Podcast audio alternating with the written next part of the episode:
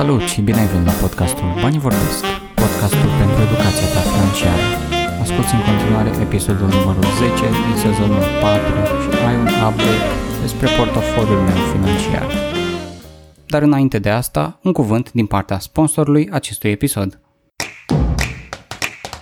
Ne-ai arătat că nimic nu te poate opri să te reinventezi în fiecare zi. La Orange am reinventat abonamentele de mobil ca să ai cel mai rapid net nelimitat și super telefoane cu avans zero. Vino să le descoperi în cel mai apropiat magazin Orange. Orange. În acest episod vreau să ofer un update asupra portofoliului meu financiar. Nu e ceva ce am mai făcut, cel puțin nu la modul ăsta. Am mai avut discuții pe aici, pe acolo, am mai menționat că de ceva de-a lungul timpului, dar nu am avut, nu am făcut până o clasificare clară asupra ceea ce dețin și ce doresc să realizez în, în continuare. Trebuie ca de obicei să fac o mică clarificare, nu sunt un consultant financiar, nu sunt în măsură să dau sfaturi în zona asta, dar îmi place să împărtășesc din experiența mea și poate asta inspire și pe alții să acționeze în direcția în care își doresc. Deocamdată pot spune că sunt pe modul de economisire. Până la achiziția apartamentului mult visat, nu pot să discut despre investiții făcute în mod constant. De asemenea, poate ar trebui să definez puțin și termenul de play money, pentru că o să tot folosesc de-a lungul acestei, acestei discuții, acestui episod. Pentru mine, play money reprezintă niște sume mici de bani, între cincizeci - două sute cincizeci de lei, pe care le administrez să mă distrez în zona asta financiară, să văd ce se întâmplă cu achizițiile în viitor. Uneori testez un, un nou instrument financiar, altor pur și simplu mai fac o achiziție unde văd potențial. Dacă câțiva ani de acum înainte voi jongla doar cu play money, acum trei ani lucrurile stăteau un pic diferit. Intrarea mea în zona de investiții a fost de fapt cu ceva speculativ, achiziție de Ethereum. În vara lui două mii șaptesprezece nu aveam același control sau aceleași obiective pe care le, le am acum și îmi plăcea foarte mult ideea din spatele proiectului. Am decis to put my money where my mouth is, cum s-ar spune. O poveste similară ar fi și în cazul uh, Elrond, dar despre asta un pic mai târziu.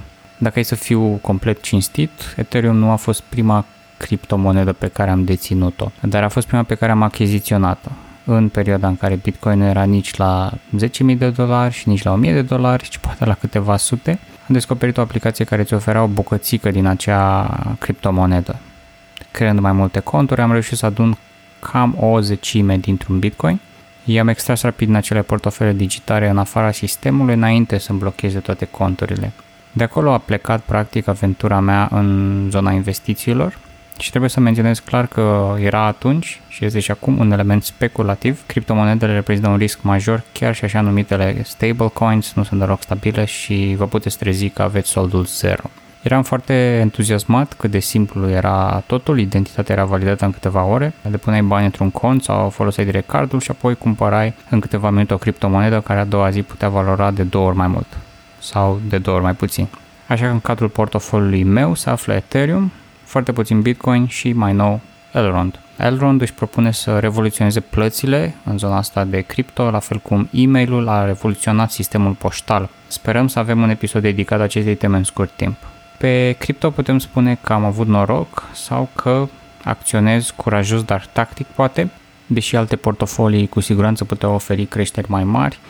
În trei ani de zile eu am văzut o creștere de aproximativ trei sute douăzeci la sută. Nu am ieșit în fiat, nu am vândut nimic, am încredere că încă mai e loc de creștere în, în anii următori. Recunosc că am căzut prada hype-ului și am intrat în Elrond cu play money și deocamdată, datorită corecției după lansarea oficială, sunt pe minus cu aproximativ zece la sută. Am și aici încredere în tehnologie, în planul de dezvoltare pe termen lung și mai ales în echipa din spatele proiectului. O noutate de anul acesta în cadrul portofoliului din zona de cripto este că mi-am activat un volt în Revolut care rotunjește banii în Ethereum. Adică dacă eu fac o achiziție de nouă lei, sistemul va lua acel un leu până la zece lei și va face automat o achiziție de Ethereum. Iar dacă îmi doresc, pot activa chiar și un multiplicator, adică în loc de un leu să fac o achiziție de doi lei sau cinci lei. Ce-mi place aici e că totul este automat și se întâmplă aproape instantaneu, e set it and forget it. Încă un element de avertisment aici, criptomonedele din Revolut nu le dețineți direct. adică nu aveți o adresă de portofel digital și nu puteți trimite criptomonedele în afara sistemului. Puteți face achiziție sau vânzare. Iar acest portofel digital cu aproximativ zece tranzacții rotunjite automat vede o creștere de aproximativ patruzeci și doi la sută în termen de trei luni. O altă parte din portofoliul meu este format din acțiuni în companii străine alături de E T F-uri. Cred că orice portofoliu sănătos are câteva E T F-uri, în cazul meu este vorba doar de unul și anume S and P cinci sute, iar la nivel de acțiuni m-am orientat pe zona de tehnologie, Facebook, Alibaba, puțin Tesla și Apple. Per total, în termen de doi ani și fără achiziții constante, sunt pe plus cu aproximativ douăzeci la sută. Nu pot să zic că regret vreun moment, dar îmi amintesc perioada carantinei când cam toate prețurile acțiunilor erau jos, sau mai bine spus la reducere. Mi-am pus atunci întrebarea dacă este o, o ocazie unică de care ar trebui să profit, dar pentru că direcția mea pentru următorii ani este alta, nu am utilizat nici măcar Play Money aici. Alphabet și Amazon au fost mari câștigători cu niște creșteri majore în, în ultimele luni. E ușor să vă uitați la evoluția prețurilor de la acțiunile companiilor majore și să spuneți că totul e pe creștere în perioada asta și cumva așa și e. E destul de greu să greșiți o alegere acum. Pe de altă parte, consider că valoarea unei companii ar trebui dată de calitatea produselor și serviciilor, nu atât de mult de hype, cum simt că se întâmplă la Tesla, poate nu în totalitate, dar o parte. Și tocmai pentru că a rămas în urmă calitatea produselor și competiția vine puternic să recupereze, Intel a suferit o scădere de peste douăzeci la sută în doar câteva zile. Intel nu se regăsește în portofoliul meu, dar trebuie clar privită piața pe termen mediu și lung. În opinia mea, mai devreme de cinci ani nici nu cred că merită să vă faceți calcule. Dacă mergem mai departe în portofoliul meu, ajungem iar la Play Money. De data asta Seeders este o platformă de crowdfunding care permite startup-urilor și companiilor să adune bani de la useri. Iar userii pot investi de vreme în companii care au potențialul să devină unicorn. Spre exemplu, Revolut a strâns în două mii șaptesprezece peste patru milioane de dolari în această platformă. Nu am prins acea, acea campanie, dar am achiziționat câteva acțiuni la TransferGo, tot din zona fintech. Deocamdată cred că este prea devreme pentru a spune dacă a meritat. Pe de altă parte, când vorbim de sume atât de mici, pentru mine aproape că nici nu contează. În cazul Seeders am vrut să văd cum funcționează platforma și mi-am satisfăcut această dorință. Într-o zonă mult mai stabilă se află titlurile de stat. În două mii nouăsprezece am investit o sută de lei cu un randament anual de cinci la sută pe o perioadă de cinci ani. Îmi amintesc acum momentul în care am mers la poște și mi s-a completat de mână un document cu seria zero zero zero zero doi. Din nou, în zona de Play Money și aproape că mi s-a râs în față când am spus că vreau să investesc doar o sută de lei. Și recent chiar mi-a venit notificarea în cutia poștală, am mers și am ridicat cei cinci lei după, după primul an. O să tot mai fie astfel de titluri de stat, achiziția lor este din ce în ce mai simplă, cu dobânzi cam între patru și cinci la sută pe an. Foarte important de menționat este că nu sunt impozitabile, adică cei cinci lei primiți reprezintă suma finală, nu se mai plătește nimic comision, de exemplu. Dacă mergem și ne uităm la planurile de viitor, aici văd în cazul meu două etape, una pre-apartament și una post-apartament. Pre-apartament înseamnă câteodată Play Money, dar nu foarte des. Acum mă interesează doar să descoper instrumente noi pe care să le testez cu sume foarte mici, ca apoi, în perioada post-apartament, să intru mai curajos, poate cu sume mai mari, dacă observ că totul este sigur și există potențial de creștere. Masterworks este o platformă pe care am mai folosit-o în trecut, dar fără succes. Permite investiția fracționară în artă. Compania cumpără tablouri fizice, așteaptă între trei și șapte ani pentru a crește valoarea lor și le vinde. Este menționat clar pe site că este un risc major, fiind un nou tip de instrument financiar cu foarte puține ani de teste în spate. În cazul meu am încercat să achiziționez o bucată dintr-un tablou, dar nu s-au adunat îndeajuns de mulți investitori, așa că tabloul nu a mai fost cumpărat.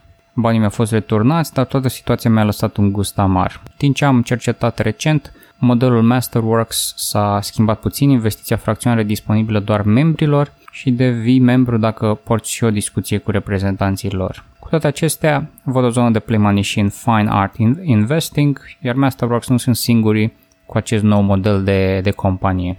Ușor, ușor îmi crește interesul și pentru zona de Real Estate Crowdfunding, Evo Estate mi-a sărit în evidență recent, permite investiția fracționară în proiecte imobiliare cu un minim de cincizeci de euro. Puteți deține o parte dintr-un bloc care se va construi, de exemplu, iar randamentele anuale pornesc de la aproximativ patru la sută și se duc chiar și spre zece la sută. Ca întotdeauna e foarte important să citiți toate detaliile pentru a înțelege întregul context. Când randamentele sunt așa de mari, este clar că este și un element de risc crescut la mijloc. Tot play money și aici. Aș fi curios, per total, să compar în context de un an, să spunem, o serie de trei-cinci achiziții în diverse, diverse astfel de instrumente noi, să văd ce creșteri sau scăderi au avut în timp. Apoi, la nivel de acțiuni, presimt că voi avea nevoie de câteva opinii și din partea lui Rareș Mihailă de la investește la bursă punct ro, pe care îl vom avea ca invitat din nou în viitorul apropiat. Recunosc că sunt în continuare tentat de companiile din zona tehnologică. Chiar și la Facebook mai văd loc de creștere, Apple pare de neoprit, Google domină multe zone din internetul global. Iată că se produc și surprize, Kodak, da, acel Kodak a avut o creștere de la doi dolari per acțiune la peste treizeci de dolari în mai puțin de o săptămână. Asta pentru că a primit recent un împrumut din partea guvernului american în valoare de șapte sute șaizeci și cinci de milioane de dolari și se va implica în dezvoltarea de medicamente în Statele Unite ale Americii. O zonă unde mă simt un pic mai încrezător este cea de food.